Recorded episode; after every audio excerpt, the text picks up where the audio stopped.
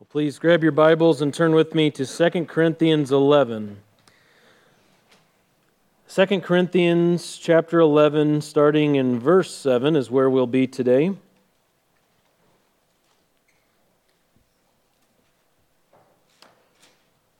I think what I'll do is read verses 7 through 11 and then open with a prayer.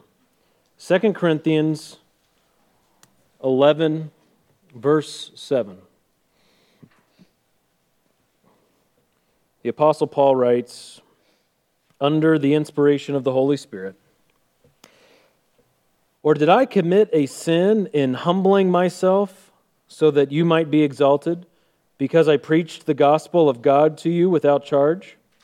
I robbed other churches by taking wages from them to serve you. And when I was present with you and was in need, I was not a burden to anyone.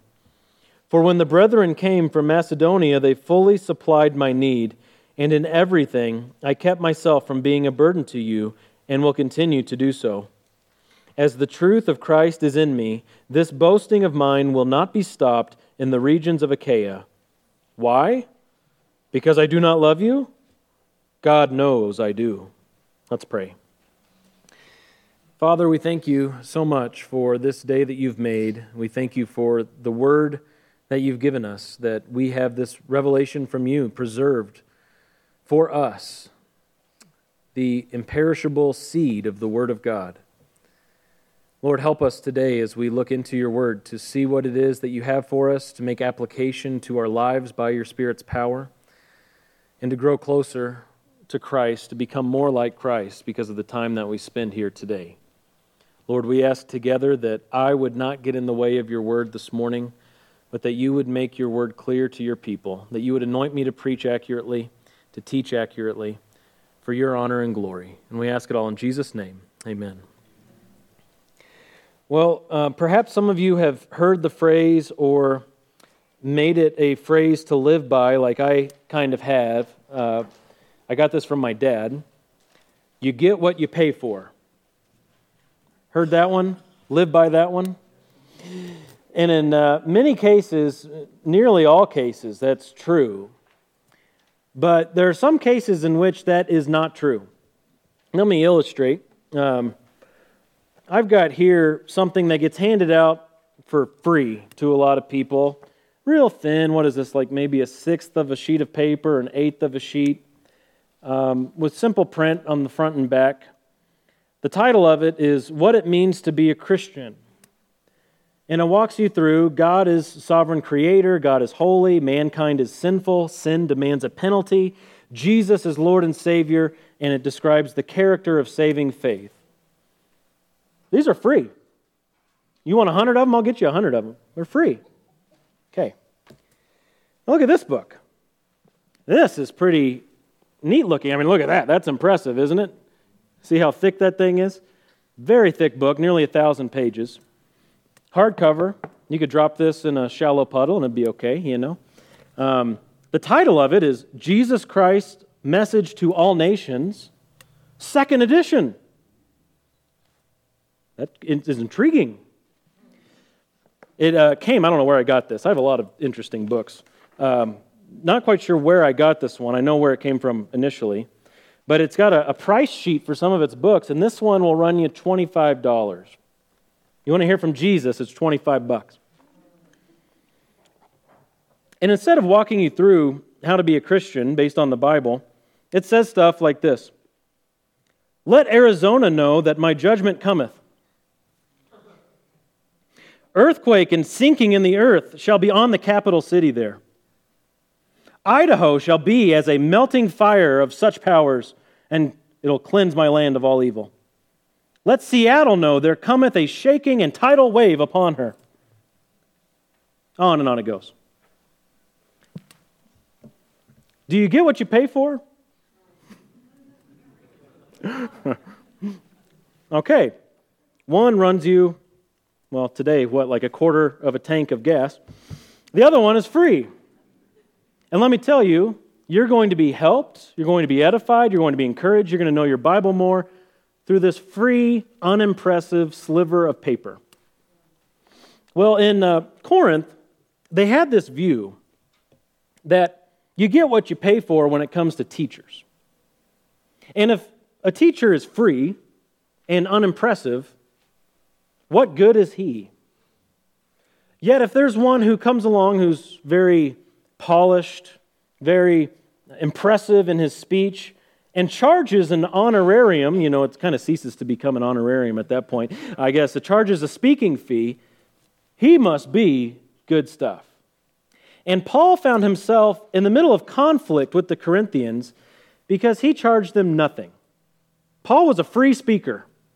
And Paul was actually not the greatest speaker in the world. He stumbled over his words a lot. He wasn't a very impressive speaker. And there were false apostles who came in after him who charged the Corinthians money. You want us to speak on a Lord's Day morning? You know, that'll run you a certain number of shekels, you know. And they were very good. You know, they would probably wear nice clothes and they would use illustrations no one had heard before and make connections that no one had seen before. And dare I say it, they would have revelations from Jesus that no one had ever heard before. And one seemed much more impressive than the other to the Corinthians.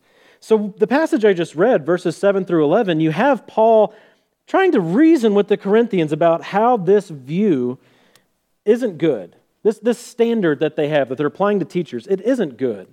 And I'm going to actually expand this out this morning, not just comparing true apostles and false apostles based on that standard, but we're going to look at different qualities that the Apostle Paul brings up through this passage that I think apply to all servants, or you could even say all people. How do you know what the marks of godly servants are? What do you know uh, how do you know how to identify a, uh, an evil servant, a servant of Satan, a term that Paul uses in this passage? How could you identify someone who's a true friend based on the Bible versus someone who's actually your enemy based on the Bible, someone who actually hates you?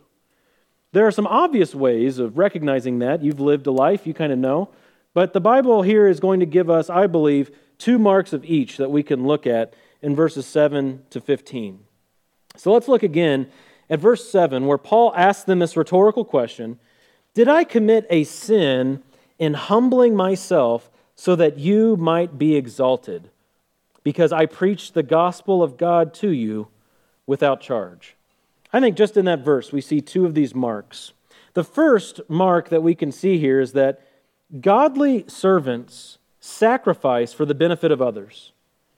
When you're, when you're thinking of what's a true godly friend or who's a true uh, godly minister or a servant of the Lord Jesus Christ, a true servant, a godly servant, will sacrifice for the benefit of others. And this was especially exemplified early on in the church in these pioneer missions that Paul was involved in. Paul would take the gospel to a new place, a place that had never heard about Jesus before, and he would go in and try by God's grace, to establish a church, that people would come to know the Lord Jesus, and that they would then form a church. He would train up leadership, and he would go off to the next city. You know how many obstacles there are to doing that? Especially if we go back 2,000 years, the lack of technology that they had. Uh, so much about it is difficult. And one of those major obstacles, of course, is money there would be many religious people who would come to these places and try to get something going, and it would actually end up being a racket. There would be an income stream set up for the person doing this, that money would flow to that person because this person is a man of God or leading the people to God with his novel ideas. Well, Paul here, in his pioneer missionary efforts, was doing all that he could to remove obstacles from people that they would just see Jesus. That's what the apostle Paul wanted, was for people not to get hung up on anything else. As far as it depended on him, he wanted people just to see Christ and the glory of God in the gospel. And so he says here in verse 7 that what he did among them was to humble himself that they would be exalted. This is a mindset of meekness, a mindset of lowliness, the mindset of Jesus, isn't it? He humbled himself greatly. We just read uh, or sang in that last hymn the ground quakes as its maker bows his head. The maker of heaven and earth and all it contains, the owner of the universe, died on a cross, bowed his head, and breathed his last. Talk about humility, right? That's the ultimate example of humility. And so, this is a, a lowliness, a meekness that Jesus himself had that Paul was exemplifying among them in his way of not accepting pay from them. Now, Paul did have a right to payment. Paul was worthy of payment because of his service among them. He explained this in 1 Corinthians. In 1 Corinthians 9, Paul said, Do I not have a right to financial support? A laborer is worthy of his wages. But he forewent that payment. Paul, you could say, was worthy of honor. He was a true servant of God who sacrificed so much for the sake of the believers in Corinth. But he didn't demand honor, he didn't demand pay. He was removing those obstacles. He never sought it for himself.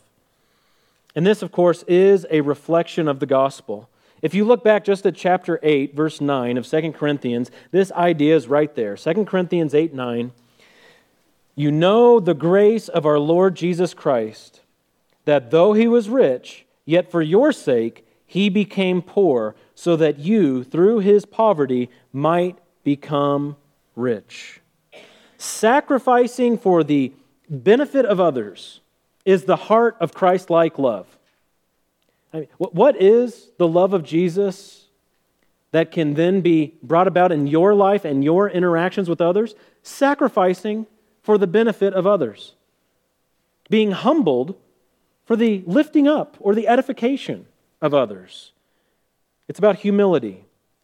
But also, here we see Paul was proactively caring for this church free of charge. It wasn't just, uh, you know, that he was humbling himself, but he was really emphasizing through this passage that he did this free of charge. It was it's not something he, he demanded payment for. And I'm a, a pretty firm believer that gospel ministry should always be free of charge. In fact, I, I just cringe at the things that Christians charge other Christians for. I, I kind of think we've stopped thinking about it. And there are some uh, helpful resources out there that help us rethink these things. When you consider what's going on, that the ministry that's taking place, Christians charging other Christians, I, I, I've gotten very uncomfortable with that. But we think back to Christ's instructions to his disciples Freely you have received, freely give. They did not go set up a big concert or a big conference and charge people money to get in. It didn't happen. It never, never happened. That wouldn't be freely giving anymore. That would then be making money off of gospel ministry. So that's his principle. But he did give his disciples, Jesus gave his disciples even more information on this and how they were to conduct themselves. In Luke chapter 10, this will be up on the screen for you, Luke 10, starting in verse 4. He told his disciples, Carry no money belt, no bag, no shoes, and greet no one on the way. Whatever house you enter, first say, Peace be on this house. If a man of peace is there, your peace will rest on him, but if not, it will return to you. And catch this, verse 7. Stay in that house, eating and drinking what they give you, for the laborer is worthy of his wages. Do not keep moving from house to house. So they were to go and not demand any payment to be to offer their ministry. They were to minister to everyone free of charge. But there's also this concept where a laborer is worthy of his wages and that he would be taken care of by those who are receiving that ministry. Not as a prerequisite for hearing the gospel, not as a prerequisite of being encouraged in the gospel or to receive their teaching, but it was just a, a principle of how this was to go about. Yet Paul even waived that. It seems as though when Paul was in Corinth, he didn't stay with them in someone's house, he didn't take any of their food, he didn't drink any of their drinks. He was a tent maker by trade or a leather worker, so he probably spent all day working with his hands. And then when he had time uh, to fit in in between all of that, he would give his time to the Corinthians, and he would do so absolutely free of charge. Well, the Corinthians just did not understand that. The Corinthians were, they were Greeks. Paul, if you're an apostle, if you're a great teacher, why are you making tents? What, what, what do thinkers have to do with their hands, after all?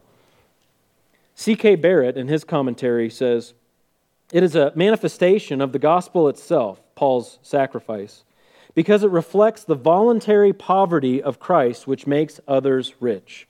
But of course, it will be misunderstood. Humility and self sacrifice often are, especially by those who do not themselves frequently practice them. So true. So the false teachers in Corinth turned Paul's sacrifice into a negative. They used their honorariums that they would receive from churches as grounds to boast. You can just imagine these false apostles back in the green room before they enter the stage. How much did you get out of Corinth last week? You know, let's compare paychecks here.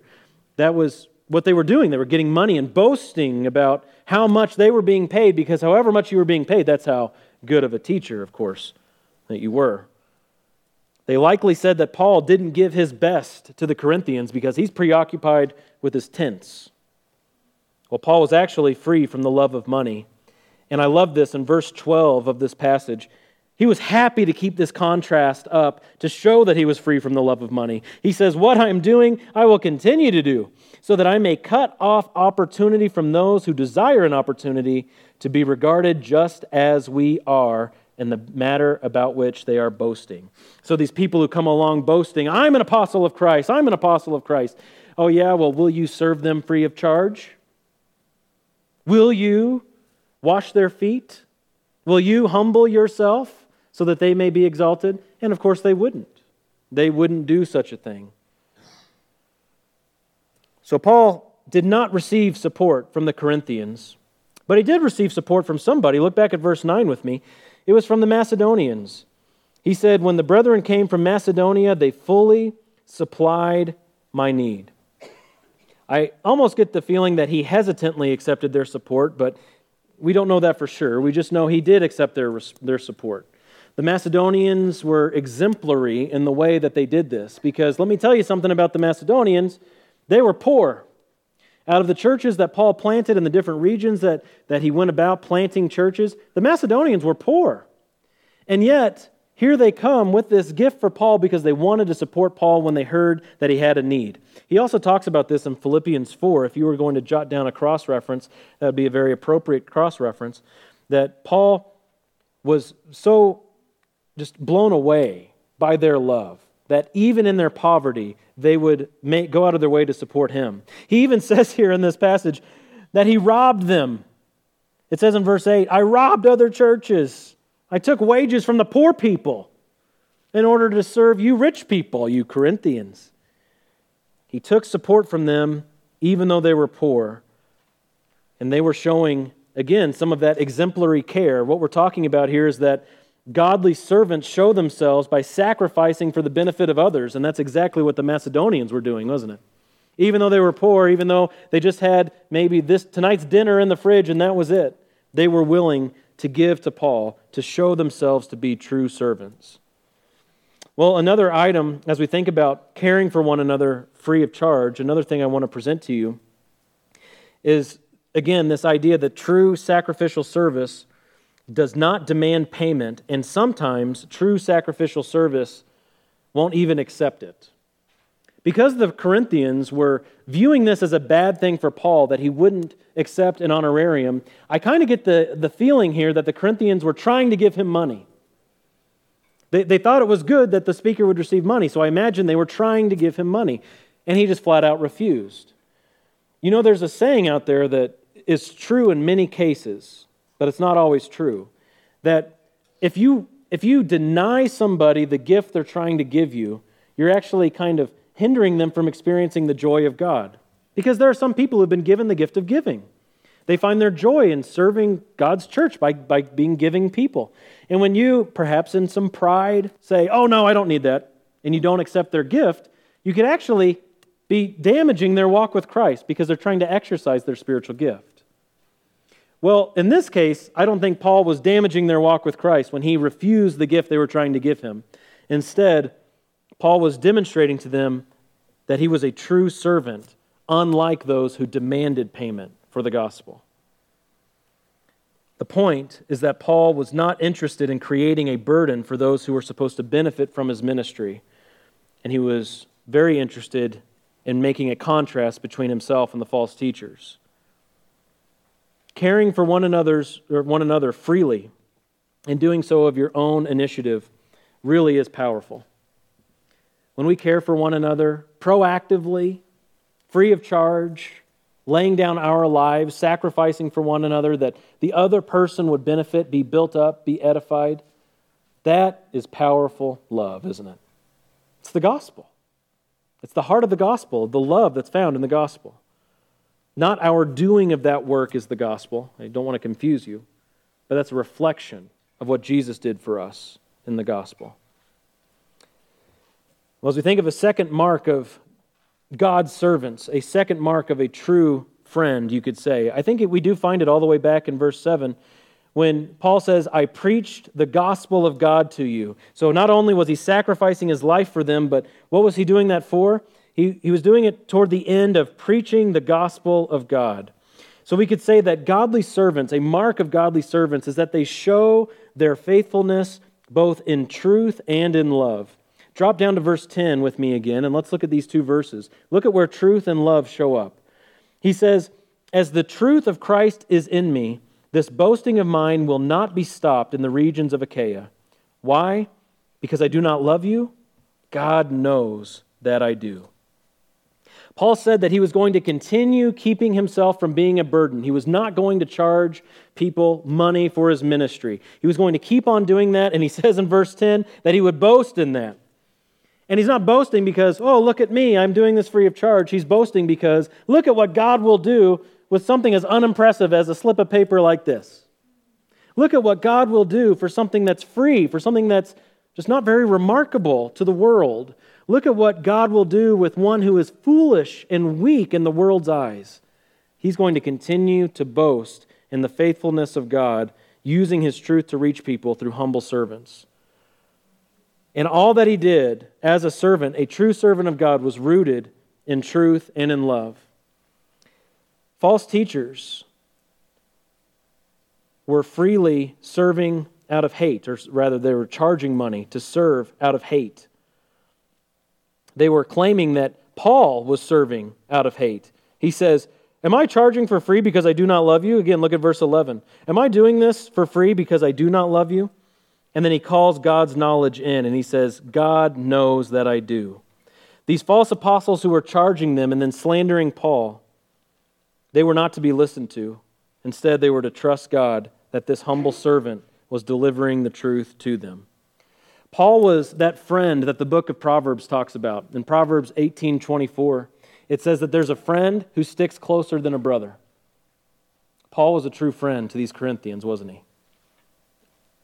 Even though they weren't reciprocating, even though they weren't showing him true godly friendship, he was showing them true godly love. The truth of Christ was in him, he said in verse 10, and he had the love of God for them. So those are marks of a godly servant. But on the other hand, we also have marks of Satan's servants. Verses 12 to 15 outline these people. Let's read this again. Paul says, What I am doing, I will continue to do, so that I may cut off opportunity from those who desire an opportunity to be regarded just as we are in the matter about which they are boasting. For such men are false apostles, deceitful workers, disguising themselves as apostles of Christ. No wonder, for even Satan disguises himself as an angel of light. Therefore, it is not surprising if his servants also disguise themselves as servants of righteousness, whose end will be according to their deeds. What a fascinating passage that is. Let's, uh, let's get into that. Marks of Satan's servants. Number one, we can say that Satan's servants boast in themselves. Did you catch that in verse 12? They want to boast. This is because ultimately they worship themselves. Those who are ungodly servants, those who are actually your enemies, those who are servants of Satan, they are their own gods. At the end of the day, they have become their own gods. They worship themselves. And there are different ways that you can spot this in people, not that we should go around, you know, looking for Satan's servants or anything like that, but as we consider how this plays out, these are the types of people whose conversations are always all about themselves. People who always want to make themselves the heroes of their own stories. They set you up for a story and then describe how awesome they are because, you know, they did everything right. They're God, you know. People who develop relationships with others that are based on you thinking something about them, They want to be exalted in your eyes. They want you to lift them up and to worship the ground they walk on. These are people who are motivated by self willed pride. Think about that situation in Corinth. How obvious would it have been which side was motivated by self willed pride? The guy who's sacrificing everything just to be there to preach the gospel of God to them? Or the people who are charging for their speaking fees and giving them a different gospel? We looked at that last week. Another Jesus, a different spirit, a different gospel. It's pretty clear. It's embarrassingly obvious where the lines are drawn.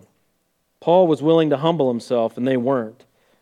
So, just a, a quick mark of a servant of Satan is someone who boasts in himself, someone who worships himself. But a second mark, the one that we'll dwell longer on, a second mark of Satan's servants is that they lie. Satan's servants lie. And they do this ultimately because they hate you. Why would, why would Satan's servants lie to you? Because they love you? No, because they hate you. Again, the book of Proverbs, this is chapter 26, Proverbs 26, 28. I just love how simple this makes it. A lying tongue hates those it crushes, and a flattering mouth works ruin. A lying tongue hates those it crushes. What's going on? What are the mechanics when someone is lying to somebody else? You're lying because you care about yourself more than you care about the other person. You love yourself more. When you give someone truth, even if it's a hard truth, even if it's a truth with consequences for yourself, but you're willing to go there because it's truth, that's love. But trying to protect yourself, trying to cover your own tracks, looking out for number one, as it were, is a sign that you actually hate the other person. And that is a mark of Satan's servants, not God's servants. Look at this list that we get in verse 13. The servants of Satan are false apostles, deceitful workers who disguise themselves. Paul says they are false apostles. This is a, a word that Paul made up. there are lots of words like that, where it's just a, a, compound word that Paul put together, and we don't see it anywhere else in the Bible or even in history. And it really is just taking the word pseudo and putting it with the word apostle. It's a, it's a word that's called pseudo apostles, or translated false apostles. Those who make claim to something that they aren't. And even though this word only comes up once in the New Testament, it's not the only time in the New Testament that this theme is brought up. Those who come into a church claiming to be apostles, but they're really not. In Jesus' message to the church at Ephesus in the book of Revelation, chapter 2, Paul said that, or uh, Jesus said this to this church I know your deeds and your toil and your perseverance, and that you cannot tolerate evil men, and you put to the test those who call themselves apostles and they are not. You found them to be false. So they did a good job, this church at Ephesus. Now he rebukes them for other stuff later, namely that they lost their first love. But something they did a good job in was testing people who claimed to be apostles and finding out that they were not. Did you know that even till today, there are people who claim to be apostles who are not? Even till today, there are people who will walk around saying they are apostles of Jesus Christ, like Warren Jeffs here. If you didn't catch that, this is Warren Jeffs' book. People who claim to be apostles, and they are not. They have to be put to the test, the test of God's word. You, you look at some of these people and you think, how could they ever convince anybody? Well, if you're not directed by the truth of the Word of God, if the truth of Christ isn't in you, you'll fall for lies. You'll fall for anything.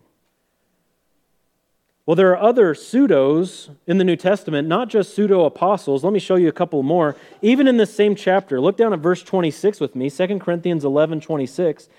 Paul says one of the, the burdens he's had to deal with, it says, are false brothers. He says he's been on frequent journeys in dangers from rivers, dangers from robbers, dangers from my countrymen, dangers from the Gentiles, dangers in the city, dangers in the wilderness, dangers on the sea, dangers among false brethren. Those who maybe weren't claiming to be apostles, but they were claiming to be Christians. And they weren't. Even they have to be tested by the Word of God. Not only false apostles or false brothers, but there are false prophets and false teachers. In 2 Peter chapter 2, verse 1, that apostle wrote, False prophets arose among the people, just as there will also be false teachers among you. Okay, stop right there. What promise did you just get from the Bible? There will be false teachers among Christians. And there's there's an expiration date to that, praise God, the second coming of Jesus Christ when he slays his enemies with the breath of his mouth. But we're not there yet. And so, what do we have going on right now? The need for total discernment because there are false teachers. He keeps going. He says they will secretly introduce destructive heresies, even denying the master who bought them, bringing swift destruction upon themselves. It's a very tragic reality, but it's a reality nonetheless that not all within Christianity is as it seems. Not all Christian teachers are true teachers. Not all people who claim to be Christians are brothers and sisters, are actually brothers and sisters. Now, I'm not saying take up an attitude of, I'm going to go around and I'm going to be in charge of condemning somebody or exalting somebody. I'm going to be the arbiter of who's true and who's false. I'm not saying that. But at the same time, I'm saying keep your thinking cap on. There are wolves in the flock. Pastors have to especially be on guard for this because the Good Shepherd lays down his life for the sheep, doesn't he? And pastors are to emulate that. We're not hired hands, we're shepherds. But among the sheep, among the flock, keep your eyes open out there. It's a messed up world out there. You can hear from all kinds of people on all sorts of venues social media, YouTube, TikTok, internet websites, TV channels, whatever the case may be. You want Bible teaching, Christian teaching somewhere, you'll find it. It's not that hard. But you better be discerning. You have to go there with the Word of God in mind, with the Word of God in your heart. What's their Jesus? What's their gospel? What's their spirit that they're giving? We talked about these things last week. And if you're not thinking through these things, you might be consumed. And I do not want that for any of us. There are false apostles, false brothers, false teachers who are out there. Are also deceitful workers, the text says. Not just false apostles, they're deceitful workers. That means they're frauds. They are those who are out to entrap other people for selfish gain. They dupe people to trap them in their lies so that they would get ahead in life. Apostle is the title they've taken, of course, but deceit is their work. They're deceiving people continually. In Galatians chapter 2, verses 4 and 5, Paul was dealing with a similar thing there. And he says, It was because of the false brethren, so there we get that term again, false brothers, secretly brought in, who had sneaked in to spy out our liberty which we have in Christ Jesus, in order to bring us into bondage. But we did not yield in subjection to them for even an hour, so that the truth of the gospel would remain with you. False brothers sneak in, people who are not truly Christians. They sneak into congregations to enslave people. That's their goal, is to enslave them to false teaching, to a system of works, to whatever the case may be, something that's anti gospel, something that's a lie. They're like double agents they're like moles who sneak in to organizations to ruin it from the inside. They have to possess crafty stealth. Those wolves who are among the flock, they have to be wearing sheep's clothing.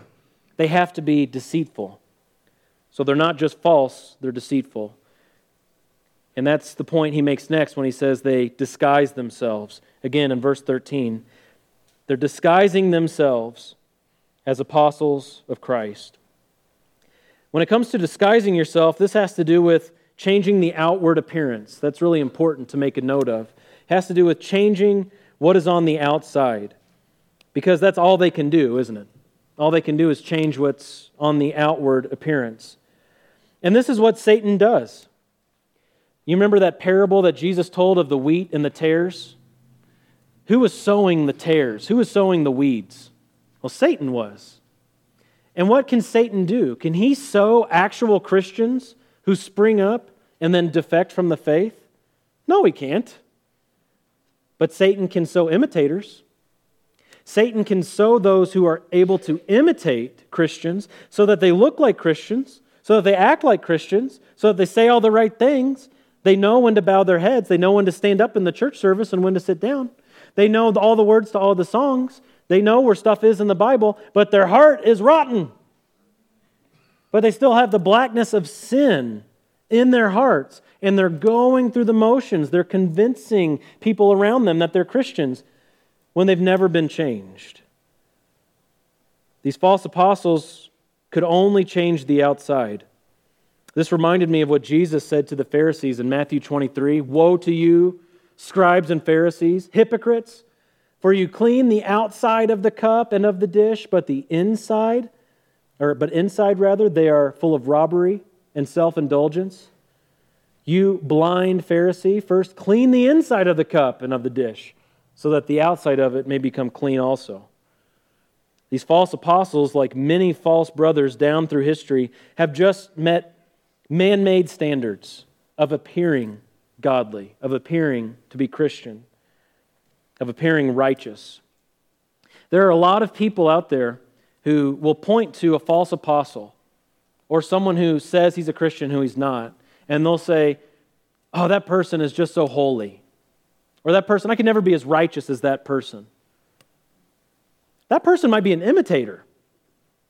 That person may have you duped because that person speaks in a certain way because that person dresses in a certain way, because that person abstains from certain activities, or does this or does that. Is it truly godly? Is it truly based on the Word of God? Is it done from the heart? Is the inside of the cup cleansed? Is there a new root that's bringing about fruits of righteousness, or is this just an imitation game? See how we have to be discerning? Not for the sake of playing God and condemning people, but for those who have influence over us, we need to check our standards. We may be duped by someone who disguises himself. Have you ever noticed uh, there are certain sales people that use the same tactics as other salespeople? You just kind of start seeing it over and over again, and you're like, wait a second, I know this game. Or perhaps there are certain members of different religions who want to talk to you, and it's almost like, okay, you've been trained to talk that way or say that or whatever the case may be. I'm, I'm sensing a pattern here that you're just not being real with me. Well, there are a lot of false teachers out there who aren't real with you. They're disguising themselves. They've learned to talk the talk, they've learned to do their best to walk the walk, but inside they're full of dead men's bones, right? We have to be discerning and look for the substance of what's going on. It's much easier for people to fake godliness than to live it, isn't it? Well, let's look at verses 14 and 15 as we wrap up. On the heels of that statement, Paul says, Well, it's no wonder this happens, for even Satan disguises himself as an angel of light. Paul is saying here, don't be astonished by this. The, the devil himself does such a thing. He's an imitator. That's what he does. And so his servants are simply imitating him as he imitates righteousness. This is a unique reference in the Bible to Satan's work of disguising himself. This is like a, a, unique description of what Satan does, disguising himself as an angel of light. But I want to take us back to Ezekiel, where Satan's original state is described. This is back in Ezekiel 28. There are two passages in the Old Testament that describe Satan's original state. It's Ezekiel 28 and Isaiah 14. And in Ezekiel 28, starting at verse 14, Listen to how Satan was described before he fell, before he sinned. Ezekiel 28 14 says, You were the anointed cherub who covers. A, a, cherub is a type of angel. Okay, that's what that means. So you were an anointed angel, and I placed you there, God speaking.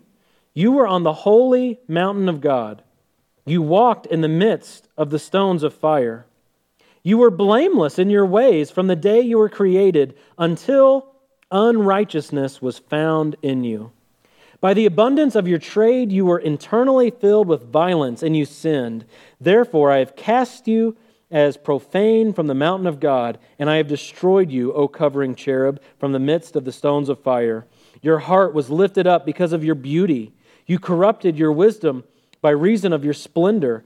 I cast you to the ground. I put you before kings that they may see you.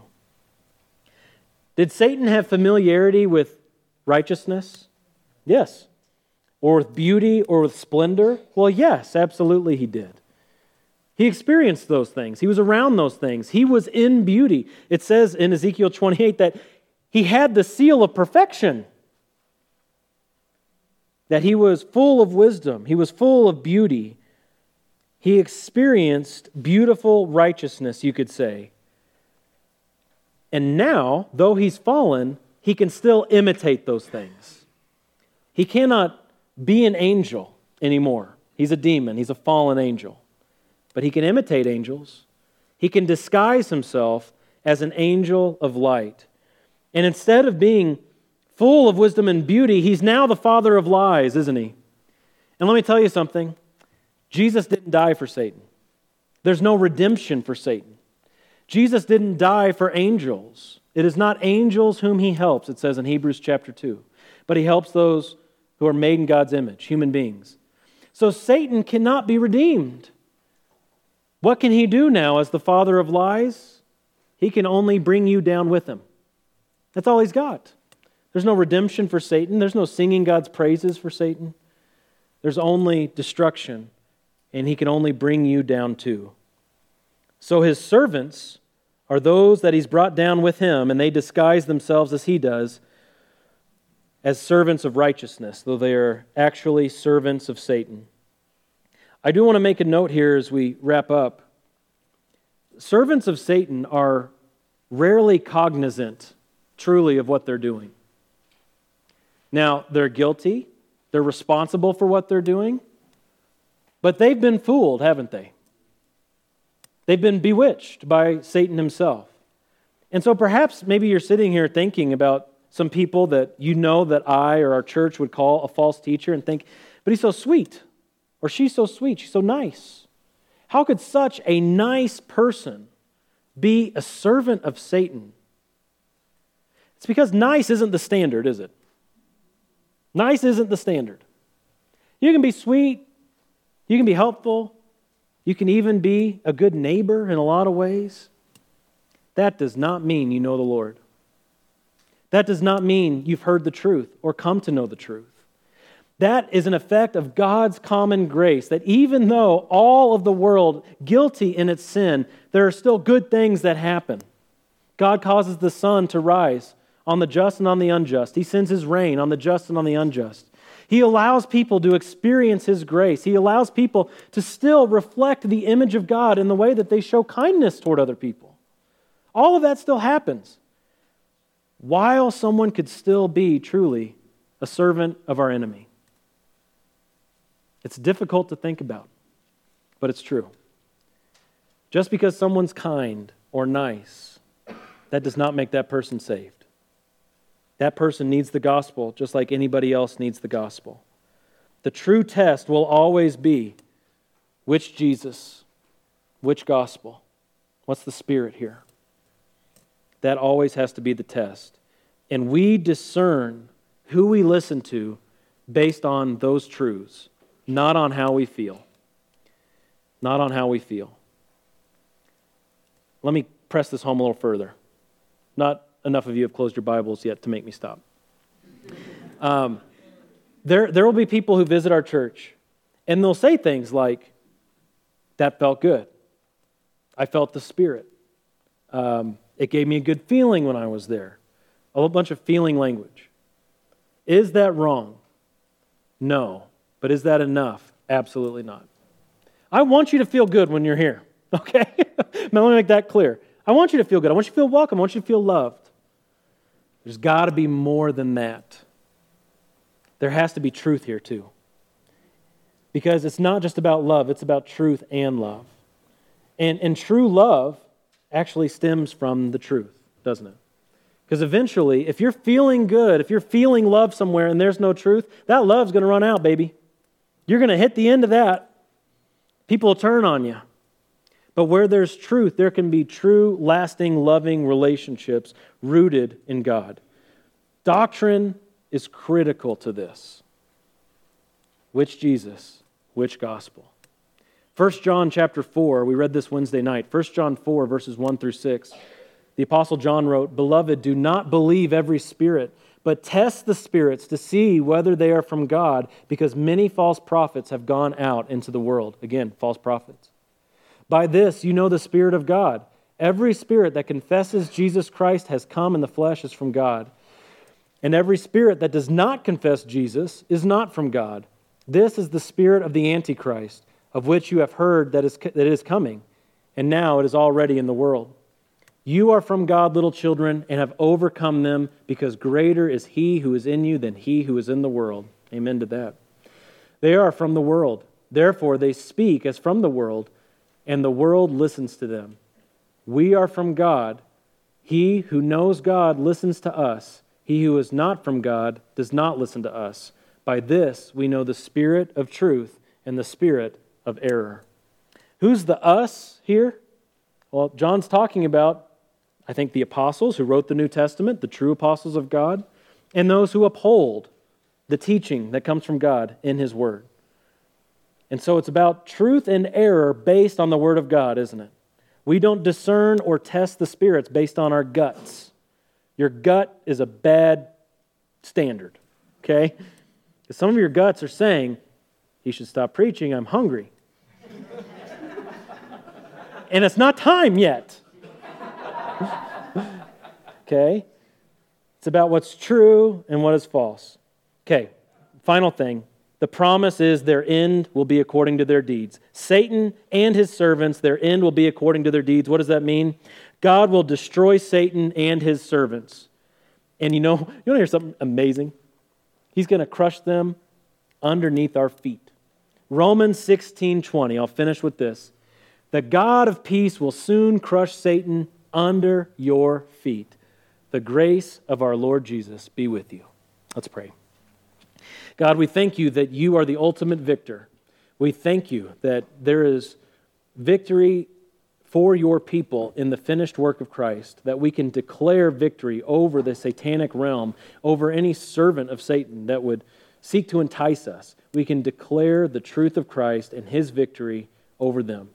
Thank you so much, God, that you've chosen to save us by your grace and to love us, to be faithful as we walk through this life seeking to serve you. Give us discerning minds. Help us to understand what is true and what is false, that you would be honored in the way that we think, in the way that we talk, and in the way that we live. And we ask all of this in Jesus' name. Amen.